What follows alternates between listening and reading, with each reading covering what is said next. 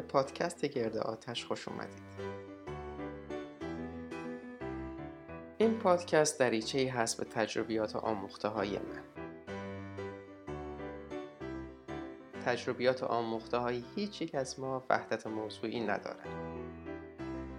پس چیزایی هم که توی این پادکست ازشون حرف می‌زنم ممکنه وحدت موضوعی نداشته باشم اما همیشه از چیزایی صحبت می‌کنم که شدیدا بهشون علاقه مندم.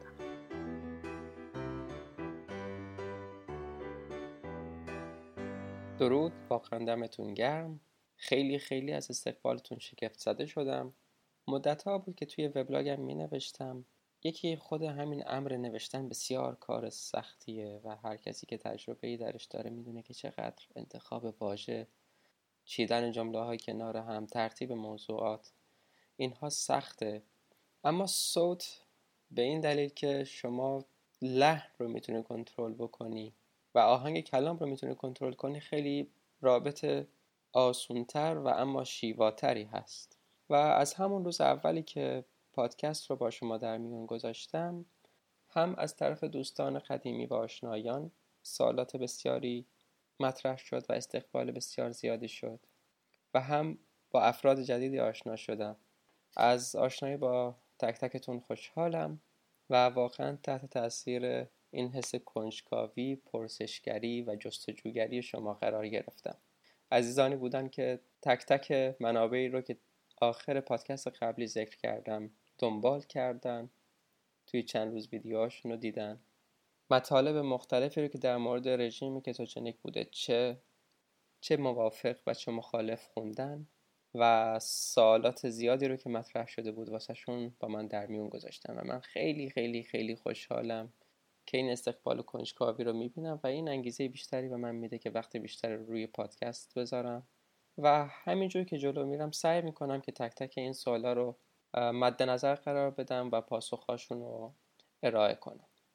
توی این قسمت مثالای بیشتری رو می‌زنم از غذاهایی که توی این رژیم میشه خورد. و اینکه رژیم کتوژنیک به چه نحوی زندگی ما رو تغییر میده. اما پیش از پرداختن به این موضوعات به این سوال اساسی پاسخ میدیم که اصلا چه لزومی داره که ما این رژیم رو دنبال بکنیم. فرض کنید که شما هیچ گونه مشکل اضافه وزنی ندارید. آیا باز هم نیازی هست که رژیم کتوژنیک رو دنبال بکنید؟ رژیم کتوژنیک رژیم لاغری نیست. معمولا وقتی که از رژیم صحبت به میون میاد رژیم غذایی البته. این تصور توی ذهن میاد که رژیم یک برنامه کوتاه مدته که طی اون ما سعی می‌کنیم به هدف خاصی که معمولا هم کاهش وزن هست برسیم. اما رژیم کتوژنیک یکی از پیامدهای مثبتی که داره کاهش وزنه و می‌تونم بگم یکی از فرعی ترین پیامداش هست. و دلیل اصلی برای اینکه هر یک از ما هر یک از ما هوموسیپینس ها یا انسانهای خردمند. باید این رژیم رو دنبال بکنیم بهبود سلامتیمون هست. و اینکه این رژیم رژیم نیاکانی ما بوده رژیم اصلی ما بوده و با بازگشتن به اون بسیاری از مشکلاتمون رو می‌تونیم حل بکنیم. همینجور که مولوی میگه هر کسی کو دور ماند از اصل خیش باز جوید روزگار وصل خیش. وقتی که میگم نیاکانی منظورم پدر بزرگ یا پدر پدر بزرگ نیست. حتی منظورم دو قرن سه قرن پیش نیست. منظور من رژیمی هست که انسان هوشمند پیش از آغاز زندگی متمدن پیش از یک جانشینی و آغاز کشاورزی در کنار رودهای بزرگ دنبال می کرده. پیش از اینکه ما یک جانشین بشیم به اصطلاح شکارچی گردآورنده بودیم.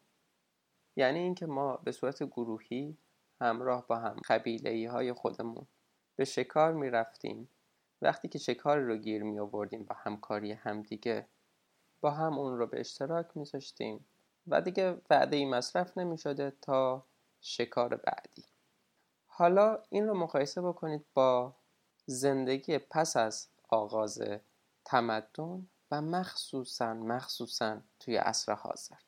عامل بسیاری از بیماری هایی که امروزه باشون دست و پنجه نرم می‌کنیم فقط و فقط رژیم غذاییمون هست و صرف عوض کردن رژیم غذایی همه این مشکلات حل میشن یه بیماری که خیلیا غیر قابل درمان میدوننش و فقط با تزریق انسولین سعی می‌کنن کنترلش بکنن بیماری قند هست. بیماری دیابت نوع دو. اما این بیماری خیلی ساده با اعمال رژیم کتوژنیک قابل درمان هست برگشت پذیر هست و بیمار زندگی عادی خودش رو دنبال خواهد کرد. بدون اضافه کردن هیچ چیز و فقط حذف قند از رژیم غذایی. اسم این بیماری روشه بیماری قند. و قند هست که این بیماری رو به وجود میاره و با حذف قند ما می‌تونیم این رو درمانش بکنیم. الان یه مؤسسه هست مؤسسه ویرتا توی آمریکا تحت نظارت دکتر فینی و دکتر هالبرگ. که این مؤسسه یکی از مهمترین اهدافش این هست که بیماری قند نوع دو رو درمان بکنه. بیماری دیگه آلزایمر هست. توی تحقیقات پزشکی بارها و بارها به آلزایمر به عنوان دیابت نوع سه اشاره شده. چرا که سطوح مکررن بالای انسولین در بدن باعث بروز این بیماری میشه. بیماری های قلبی و عروقی سر و چاقی مفرد باز از نتیجه همین رژیم غذایی رایج امروزی ما هست که اگر اصلاحش بکنیم دیگه باشون مواجه نیستیم. یه سری مشکلات هم هستن که از بس عادی و روزمره هستن ما فکر می‌کنیم که نتیجه ثابت انسان بودنه. همین که انسان باشیم این مشکلات رو داریم. همین که از 25 سال رفتیم بالاتر با این مشکلات روبرو میشیم. این مشکلات چی هن؟ گرسنگی مدافع. یه وعده غذا می‌خوریم دو ساعت بعدش گرسنمون میشه. تغییر مود. اینکه وقتی که گرسنه نمیشیم دیگه تحمل هیچ کسی و هیچ چیزی رو نداریم. کمی تمرکز. وقتی که بدن سوخت مناسب نداشته باشه خب معلومه که تمرکزی هم نخواهیم داشت. این دیگه مثل بیماری قند یا بیماری قلب و عروقی نیست که تا سنین بالا بخوایم منتظرش باشیم. بسیاری از پزشکان در بسیاری از کودکان اختلالی رو به عنوان اختلال کمبود حواس بیش فعالی تشخیص میدن و راه حلشون واسش چیه؟ اینکه دارو بهشون بدن. دارویی هم که بهشون میدن اسمش هست ریتالین معمولا. و این دارو طبیعتا عوارضی رو با خودش به همراه داره. افزایش ضربان قلب افزایش استرس و تاثیر بر چرخه خواب و بیداری که این خودش دور باطلی هست و مشکلات عدیده دیگه رو با خودش به همراه داره. ما اگر به جای دادن کیک و نوشابه و شکلات و شیرینی به بچه ها غذای درست بدیم این مشکل هم حل میشه. اگر بعد از اینم پایدار موند این مشکل اون موقع است که شاید یه راه حل دیگه ای لازم باشه. یکی از باورهای من این هست که هر کسی هر مشکلی داره توی هر زمینه ای میگم که اول این رژیم غذایی رو اصلاح بکنیم اگر که اون مشکل پایدار موند اون موقع است که باید یه راه حل دیگه ای واسش پیدا بکنیم. نه اینکه همون اول بریم سراغ دارو. نه اینکه بی مقدمه بگیم که این فرد از لحاظ ژنتیکی ریسک ابتلای به این بیماری رو داره و هیچ کارش هم نمیشه کرد. از اینها گذشته یه چیزی که واسه ما یه تجربه روزمره شده و علا رقم کوچک بودنش تأثیر بسیار بزرگی رو توی زندگی ما داره اینه که ما بعد از هر وعده غذایی احساس خواب آلودگی می‌کنیم. داریم کار می‌کنیم خستمون میشه میریم غذا بخوریم که انرژی بگیریم به کارمون ادامه بدیم اما غذا خوردن همان احساس خواب آلودگی همان. و اینقدر این تکرار میشه و همه دور بریامون این مشکل رو دارن که فکر می‌کنیم که این جزی از زندگی اما اینجوری نیست. این به خاطر اون نوع غذایی هست که می‌خوریم. و ما توی عصر حاضر بیشترین فاصله رو گرفتیم از رژیمی که برای انسان بوده. ما حتی اگر رژیم غذایی خودمون رو با پدر بزرگا و مادر بزرگای خودمون مقایسه بکنیم می‌بینیم که خیلی عناصر توشون تغییر کرده. کیک و اینها خیلی راحت ما می‌تونیم از فروشگاه خریداری بکنیم و خیلی واسه اون چیز عادی هست. و اصلا حز غریبگی بهشون نداریم ولی اونایی که پدر بزرگ و مادر بزرگای نسبتا پیری داشته باشن می‌دونن که اصلا کیک و اینا توی برنامه غذایی اونا نبوده. پدر بزرگ خود من اصلا ماکارونی رو به رسمیت نمیشناخت چون که زمان اونا ماکارونی نبوده. حالا به حال رژیم اونها مملو از برنج و نون بوده اما نسل ما دیگه بیشتر از اونها در معرض غذاهای مملو از قند و کربوهیدرات هست و حتی حتی توصیه های پزشکی مملو از قند و کربوهیدرات. بسیاری از دکترها و متخصصای تغذیه متاسفانه میگن که از چربی حذر کنید از گوشت قرمز و روغن حیوانی بترسید اما تا می‌تونید غلات و حبوبات بخورید میوه بخورید. در صورتی که اینها مملو از قند و کربوهیدراتن و سطوح انسولین رو به شدت بالا می‌برن. غذاهای کمچرب مد شده شیر کمچرب ماست کمچرب. انگار نه انگار که ما قرنها که هیچ هزارها که هیچ نزدیک به میلیون ها سال با رژیم غذایی پرچربی پرپروتئین و صفر کربوهیدرات بزرگ شدیم رشد کردیم به بلوغ رسیدیم تونستیم بقا پیدا بکنیم از خودمون مراقبت بکنیم بچه بیاریم و از اونها هم مراقبت بکنیم و تا میلیون ها سال این سیر ادامه داشته. همینجور که ما فسیل از استخون داریم از بقایای بدن حیوانات جانداران داریم یه فسیل های ارزشمندی هم هستن از بقایای مدفوع موجودات. مثلا مدفوعی که توی شرایط مناسبی مثلا دمای خیلی پایین بوده همچنان سالم مونده و تا این عصر مونده و ما می‌تونیم روش مطالعه بکنیم. مطالعاتی که روی مدفوع انسان های نخستین انجام شده نشون داده که انسان کاملا گوشتخوار بوده. هیچ گونه گیاهی رو مصرف نمی کرده. حالا ما چی کار می‌کنیم؟ ما ایرانی ها معمولا سه وعده غذا می‌خوریم. برنج و نون هم همیشه جز غذامون هستن. اگر برنج نباشه نون هست، اگر نون نباشه برنج هست. چای می‌خوریم که چای, چای خودش هیچ مشکلی نداره اما ما چای رو با قند می‌خوریم. توی مهمونیامون همیشه نوشابه هست. شیرینی هست. حالا کسی که خیلی هم رعایت می‌کنه قند و نوشابه و شیرینی رو نمی‌خوره از هر راهی که فکرشو بکنه از چپ و راست قند وارد رژیم غذایی ما میشه. قند حبه رو نمی‌خوریم شکر رو نمی‌خوریم کیک و شیرینی رو نمی‌خوریم. اما خیلی از چیزایی که می‌خوریم قند دارن. شیر می‌خوریم قند داره. لاکتوز. یعنی قند شیر. اصلا یکی از دلایلی که عمده ما با شیر مشکل داریم وقتی شیر می‌خوریم حالمون بد میشه همینه که شیر غذای ما نیست. بعد میان اصطلاحی رو معرفی می‌کنن به عنوان lactose intolerance عدم تحمل لاکتوز بعد میان چی تولید می‌کنن؟ شیر بدون لاکتوز شیر بدون لاکتوز لاکتوزش رو می‌گیرن. لاکتوزی که می‌گیرن قندش از بین میره شیرینیش از بین میره. حالا برای جبران چی کار می‌کنن؟ همون قند حبه رو بهش می‌زنن. یکی دیگه از کلاهبرداری این شرکت های غذایی این هست که یه عنوان دیگه رو هم معرفی می‌کنن به عنوان gluten intolerance. عدم تحمل گلوتن. گلوتن توی خمیرهایی که ور میان و پف می‌کنن وجود داره. بعد اینها میان محصولاتی رو تولید می‌کنن یه بازار دیگری رو درست کردن بازار غذاهای بدون گلوتن. در صورتی که این باید یه نشونه باشه برای ما که وقتی یه غذای دارای گلوتن رو ما نمی‌تونیم مصرف بکنیم باید احتمال بدیم که کل این غذا برای ما مشکل داره نه این یه جزء که اسمش گلوتن هست. ما ممکنه از قند حبه حذر کنیم. ممکنه از کیک و نوشابه حذر بکنیم.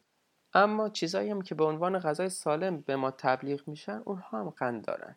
سیب پرتقال خرما انگور کشمش همه اینها قند دارن و به همون میزان مضر هستن چون که اثر یکسانی رو روی بدن ما می‌ذارن. این اثر چی هست؟ قند و کربوهیدرات میوه سیب زمینی نون برنج اینها از چه مسیری تجزیه میشن و چه تاثیر روی بدن می‌ذارن فرض کنید شما ناهار می‌خورید. فرض می‌کنیم که ناهارتون چی هست؟ پلو خورشت سبزی. پلو کلی خودش کربوهیدرات داره و اون حبوباتی هم که توی خورشت هستن اونها هم کربوهیدرات داره. وقتی که قند و کربوهیدرات وارد بدن میشه بدن این رو یه حالت شرایط بحرانی می‌بینه. لوز المعده انسولین رو میفرسته. که شرایط رو سر سامان بده انسولین چیکار می‌کنه؟ انسولین مثل یک کلید در سلول رو باز می‌کنه که بتونه قند رو به درون خودش راه بده و ازش استفاده بکنه. ولی جالبه که مقدار قندی که کل بدن ما توی یک روز نیاز داره در حد یک قاشق چایخوری هست. و ما این برنج و مواد شیرینی که توی روز می‌خوریم به مراتب بالاتر از اینه و همچنین به این معنا نیست که ما باید روزی حتما یک قاشق چایخوری قند بخوریم. قند رو اصلا مصرف نکنیم. بدن خودش می‌تونه از پروتئین اون رو تولید بکنه تا یه فرایند به اسم گلیکو نیوجنسیس بعد سلولا فقط یه ظرفیت خاصی رو دارن برای مصرف قند ورودی. این ظرفیت که تموم شد دیگه بدن میاد این قندای مازاد رو تبدیل به ذخیره چربی می‌کنه که بعدا توی یه روز مبادا ازش استفاده بکنه. و وقتی که ما هر روز مدام قنداری مصرف می‌کنیم هیچ وقت این روز مبادا فرا نمی‌رسه و اینها به صورت ذخیره چربی رو هم انباشته میشه. حالا که انسولین وظیفه تعدیل قند خون رو به عهده گرفت یه زمان کوتاهی طول می‌کشه بدن دچار ضعف میشه. چرا؟ چون که سطح قند خونش اومده پایین. یه غذای دیگه می‌خوریم. از اونجا که غذاهای پرکربوهیدرات و حبوبات و غلات و اینها توی غذای ما نقشه بسیار زیادی دارن معمولا این غذای بعدی هم همین هست. ممکنه نون و پنیر مثلا به عنوان نون میان بعده بخوریم. ممکنه پنیرش مشکل نداشته باشه اما نونش سرشار از کربوهیدراته و باز همین اثر رو روی بدن می‌ذاره. سطح قند خون سریع بالا میره انسولین در جوابش ترشح میشه و بعد دوباره سطح قند خون پایین میاد. بدن دوباره احساس ضعف می‌کنه. به همین دلیل هست که توی رژیم های غذایی اینجوری که کربوهیدرات بالایی دارن رژیم غذایی معمول ما ایرانیا این ضعف مکرر اتفاق میفته و با وجودی که غذا می‌خوریم شاید مثلا دو ساعت سه ساعت بعد از غذا دوباره احساس گرسنگی می‌کنیم. حالا این یه بخش از ماجراست. یه بخش دیگهش این هست که سلول های بدن مثل فرد معتادی که به ماده مصرفیش عادت می‌کنه به سطوع انسولین عادت می‌کنه. وقتی یه نفر تریاکی باشه روز اول با یه بست کیفش کوک میشه. ممکن روز دوم سوم هم به همین منوال ادامه پیدا بکنه.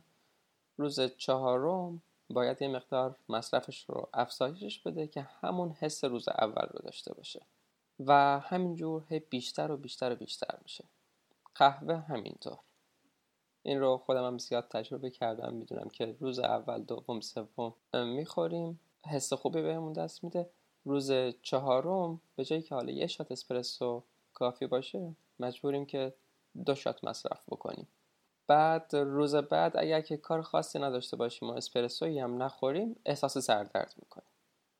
و همین اتفاق برای هر ماده اعتیادزای دیگه ای صادقه که به اصطلاح میگن یه سطح مقاومت ایجاد میشه سطح تالرنس ایجاد میشه. همین حالت برای انسولین هم رخ میده. انسولین و سلول های بدن همین رابطه به وجود میاد. اول اگر انسولین یه بار در سلول رو بزنه سلول درش رو باز می‌کنه. بعد اگر که هی دوباره انسولین بیاد هی در بزنه به تدریج سلول های بدن نسبت به انسولین مقاومت پیدا می‌کنه. یه شرایطی به وجود میاد به اسم اینسالین تالرنس یعنی مقاومت مقاومت در برابر انسولین. بعد بدن چیکار می‌کنه؟ مجبور میشه انسولین بیشتری رو ترشح بکنه. اگر بقیه شرایط توی یک روز اتفاق میفتن اون موردی رو که در مورد گرسنگی مثال زدیم توی یک روز اتفاق میفته این توی یه دهه هم می‌تونه ادامه پیدا بکنه. به تدریج مقاومت سلول در برابر انسولین بیشتر و بیشتر میشه. لوزول انسولین بیشتری رو ترشح می‌کنه که این مقاومت رو جبران بکنه. به یه جایی می‌رسه که بدن هر چقدر انسولین ترشح بکنه تمام ظرفیت خودش رو به کار بگیره سلول درش رو برای مصرف قند باز نمی‌کنه.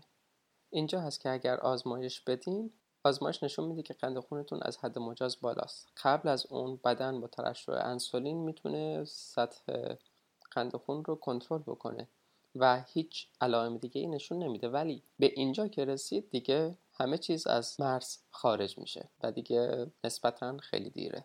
مگر اینکه رژیم غذاییمون اصلاح بکنیم. ولی دکترها چی کار می‌کنن؟ راه حل معمول برای به قول خودشون کنترل قند خون اینه که چیکار کنن؟ انسولین به بیمار تزریق بکنن. خب این انسولین بود که این مشکل رو به وجود آورده بود.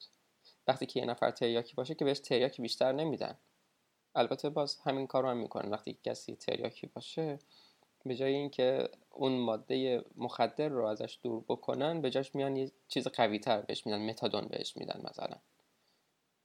همونقدر که متادون توی درمان اعتیاد به مورفین جات موثره انسولین هم در درمان قند خون موثر خواهد بود. بدن انسولین تولید می‌کنه. چاره اون قند مازاد رو نمی‌کنه چون بدن مقاومت انسولینی پیدا کرده. حالا انسولین خارجی می‌زنن انسولینی که به بیمار تجویز میشه باز بعد از یه مدت مقاومت ایجاد می‌کنه. درست مثل ماده مخدر. حالا با وجود این میان به بیماری که به خاطر ترشح زیاد انسولین و مداوم انسولین بدنش نسبت به انسولین مقاومت پیدا کرده باز انسولین می‌زنن در صورتی که ما باید چیز رو اون ماده غذایی رو که باعث تولید انسولین میشه اون رو حذف بکنیم. باید قند و کربوهیدرات رو حذف بکنیم. قند و کربوهیدرات به اصطلاح شاخص glycemic بالایی دارن. شاخص glycemic بالا به این معنی هست که با ورودشون توی بدن ترشح انسولین رو تحریک می‌کنن و هر چقدر این عدد این شاخص بالاتر باشه تحریک ترشح انسولین هم بیشتر خواهد بود.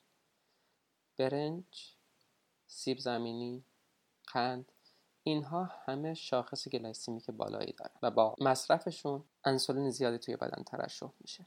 اگر توی اینترنت search بکنید و ترشح انسولین رو واسه مواد غذایی مختلف نمودارش رو پیدا بکنید خواهید دید که قند بالاترین رو داره.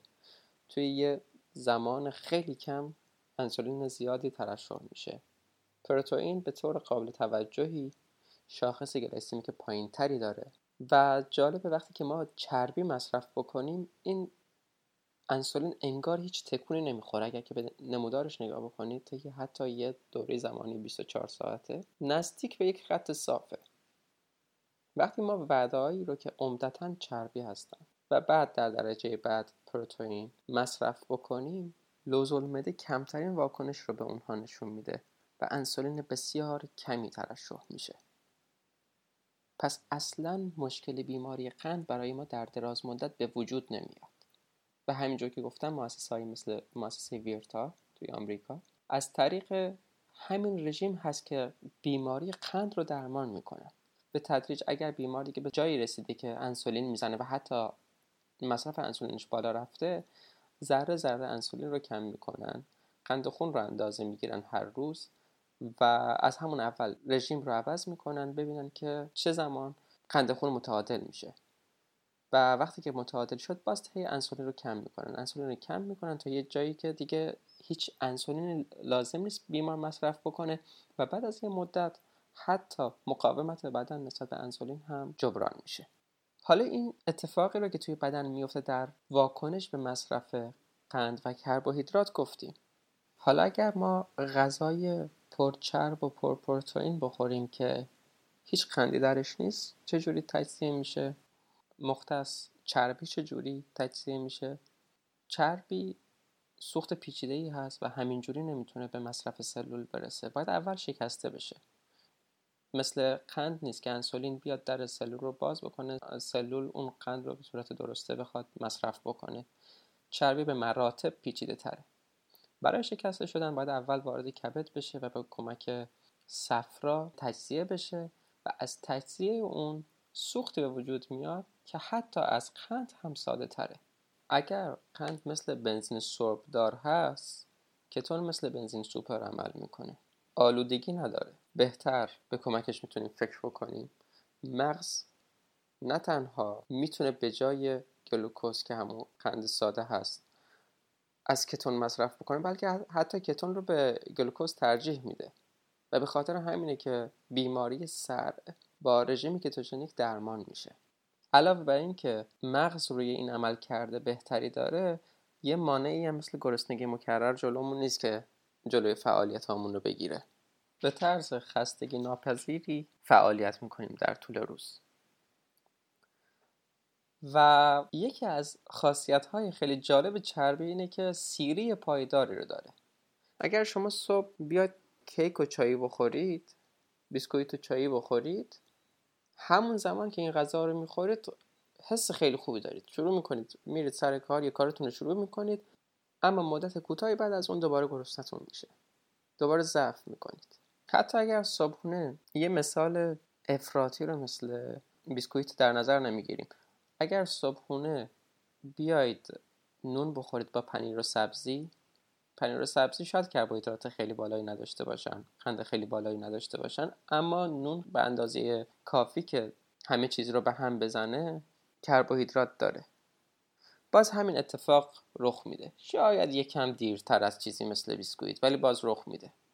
اگر تخم مرغ با نون بخورید تخم مرغ خودش هیچ مشکلی نداره ولی نون این مشکل رو ایجاد می‌کنه.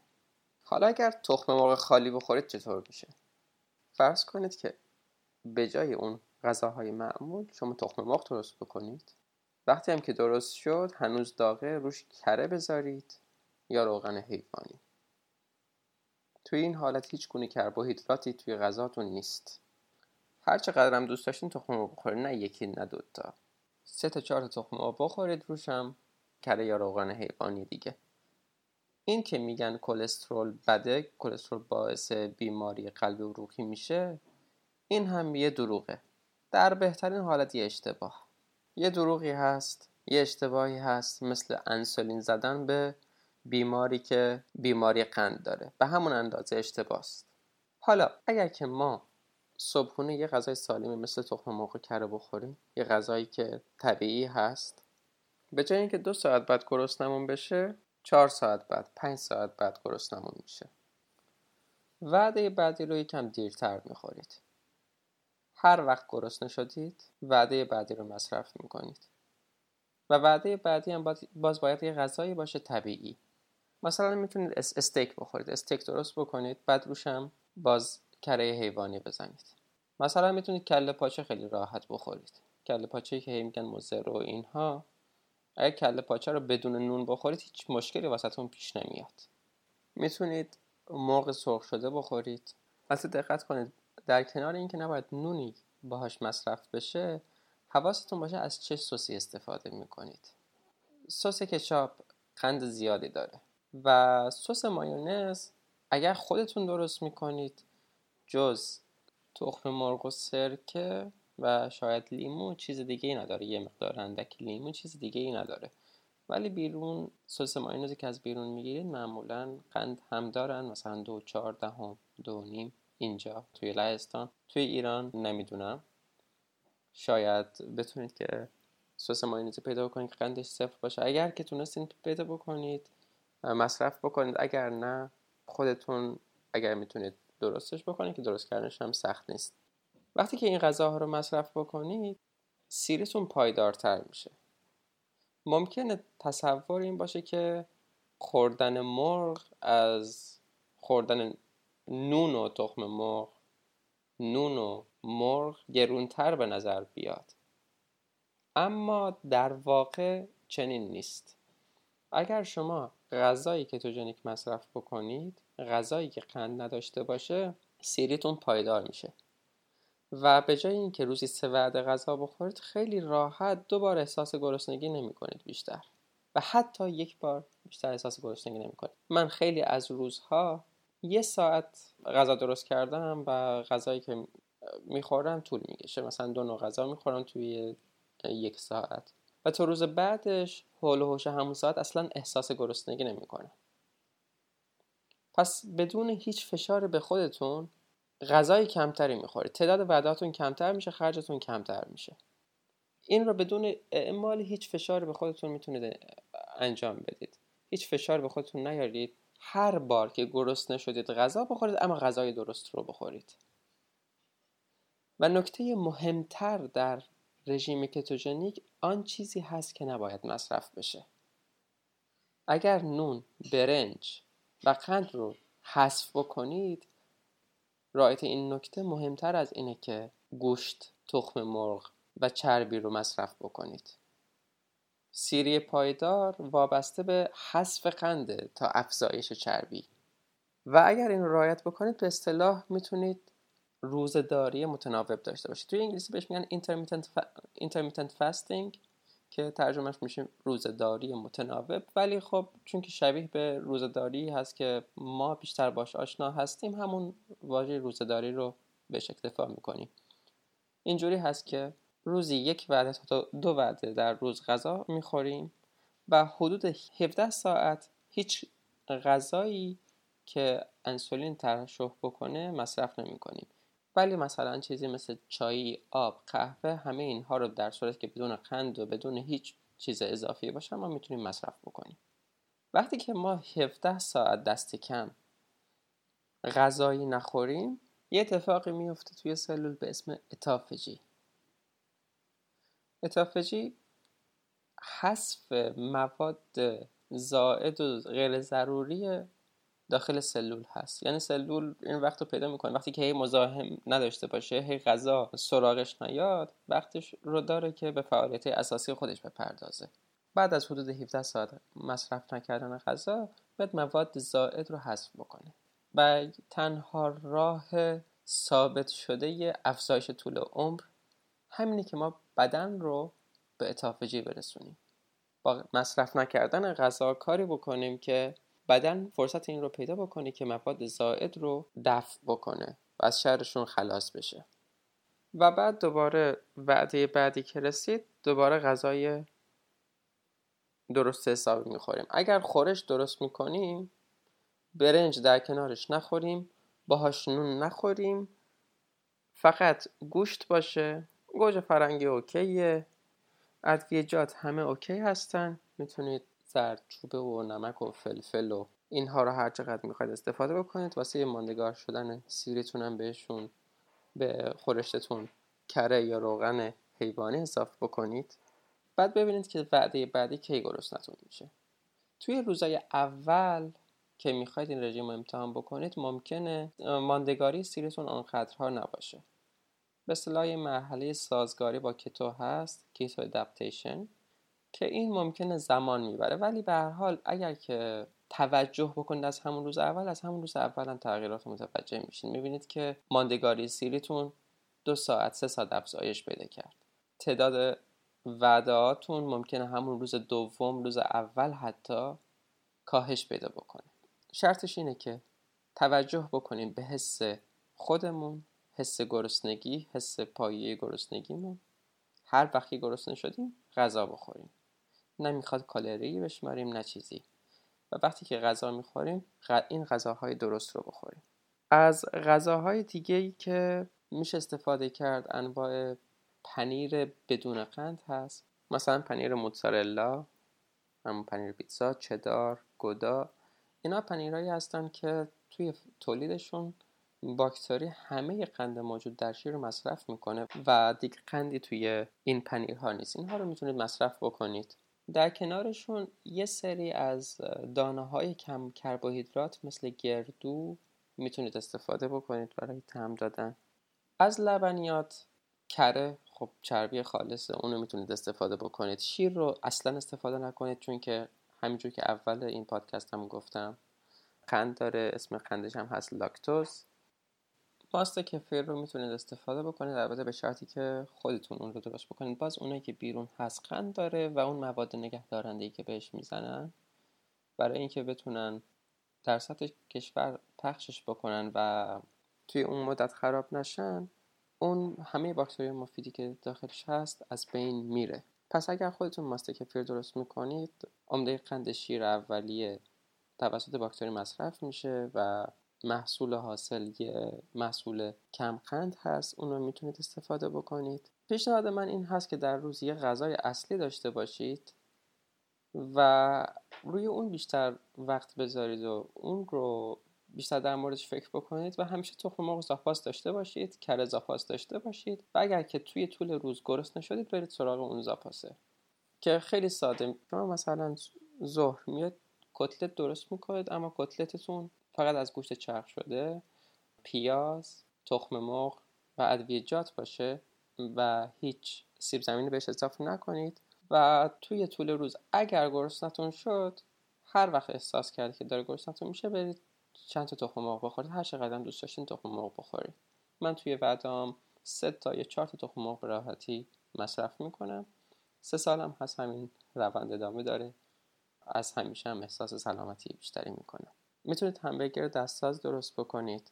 همبرگر رو از بیرون نگیرید چون که ممکنه باز توی تولیدش نون یا سویا بزنن که اون باز خوب نیست. پس شما فقط با گوشت چرخ و نمک همبرگر درست بکنید. به شکل دایره درش بیارید و اون رو مصرف بکنید.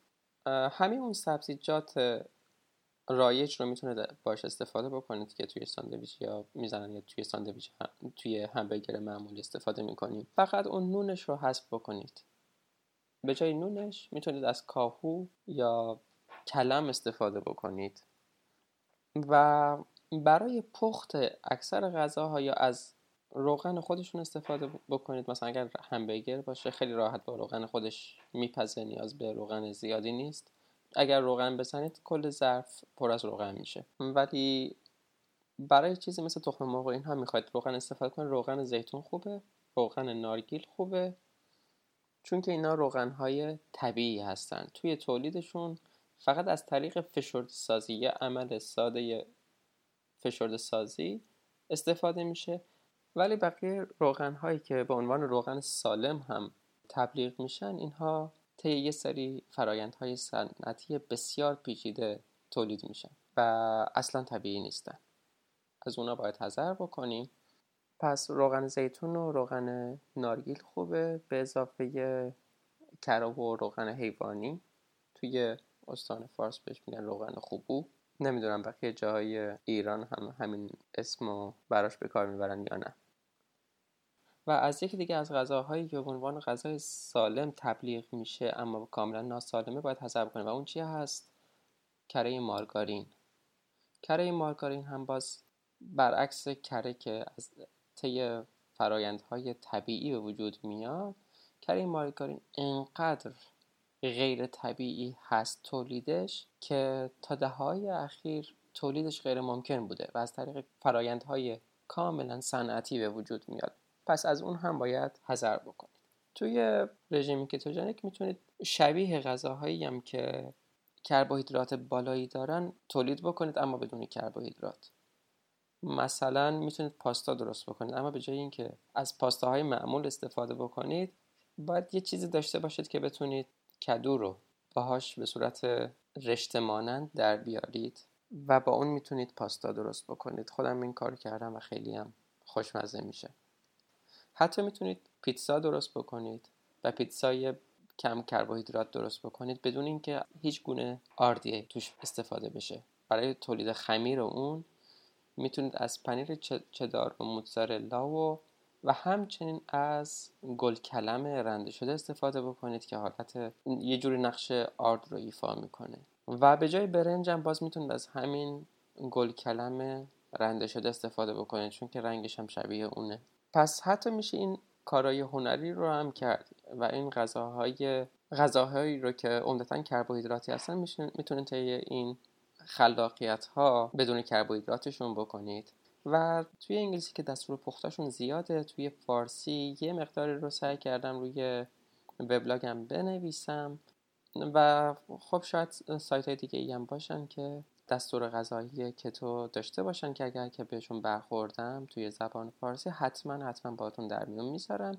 و خودم هم سعی می‌کنم که دستور مفصل هر کدوم از اینها رو واسهتون بهتون معرفی بکنم. پس تا می‌تونید گوشت و چربی بخورید و به جای نون می‌تونید از کاهو و سبزیجاتی مثل کلم استفاده بکنید و جایگزین چیزی مثل آرد و برنج هم می‌تونید گل کلم استفاده بکنید. و همینجوری خیلی از غذاها رو می‌تونید دوباره خیلی از اون غذاهایی که قبلا مصرف می‌کردید می‌تونید مشابهش رو درست بکنید اما این بار سالم و بدون کربوهیدرات. از میوه ها هیچ میوه ای رو مصرف نکنید مگر اینکه فصل توت فرنگی باشه به تمشک دسترسی داشته باشین.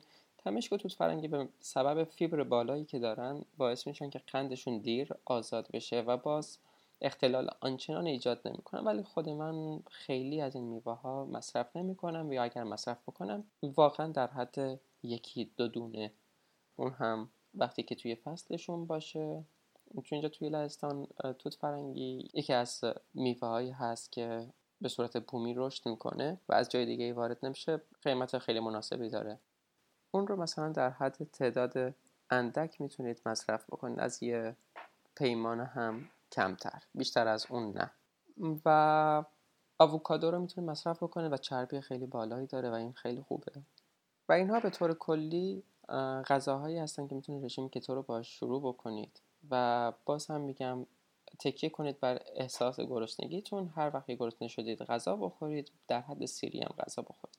و می‌تونید خیلی ساده تعداد وعده‌های غذاییتون رو از سه تا پنج بار یا هر تعداد که هست به یک تا دو بار برسونید. راحت به همه فعالیتتون برسید. ورزش هم می‌تونید راحت با این رژیم بکنید. هیچ اختلالی ایجاد نمی‌کنه و بهترم ورزش می‌کنید. چون که به یاد داشته باشین که ما آغازمون شکارچی گردآورنده بوده. پیشینیان ما زمان زیادی رو صرف دنبال حیوان دویدن و شکارش می‌کردن. و اگر اونها می‌خواستن برای اینها کم بیارن ما اینجا نبودیم.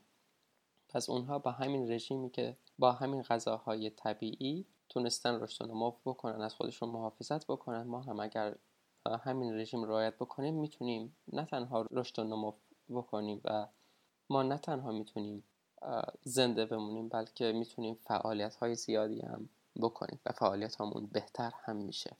توی منابع مختلف میگن موقع شروع رژیم این رژیم غذایی یه اتفاقی میفته به اسم keto flu یا آنفلانزای کتویی من خودم باهاش بر نخوردم. یکی از همخونه هم بهش برخورد. همه افراد باهاش مواجه نمیشن اما یه راه حل خیلی ساده داره. انقدر این راه حل ساده است که اصلا این شرایط لایق لایق اینکه یه اسمم داشته باشه نیست. راه حلش چیه؟ اینکه یه مقدار نمک مصرف بکنید. این نشونی اگر که احساس کردید سطوح انرژیتون پایینه انرژی کمی دارید توی روزای اول هنوز بدن به حالت اولی خودش باز نگشته و همچنان انتظار قند داره خاطر اینکه ما سالها اون رو بد عادت کردیم. ممکنه یه ضعفی رو احساس بکنه. هر چقدر سن بالاتر باشه ممکنه این احتمال این اتفاق بیشتر باشه. توی من زمانی که شروعش کردم 27 سالم بود. این تجربه رو نداشتم. ولی اگر که توی کسایی که این تجربه رو داشتن دیدم که با مصرف کمی نمک این مشکل به راحتی حل میشه. این اگر که احساس کمبود انرژی کردید نشونه اینه که نمک کمی داره بهتون می‌رسه. این توصیه های کلی بود این توصیه های پایه‌ای بود. امیدوارم که برای شروع این رژیم سوال آنچنان نداشته باشید. توی پادکست های بعدی هم به دستور پخت غذاهای مختلف کتویی می‌پردازیم و همچنین به مسائل مختلفی که در مورد این رژیم مطرح میشه. مخصوصا نقد هایی که بر این رژیم وارد می‌کنه پیروز و کامیاب باشید.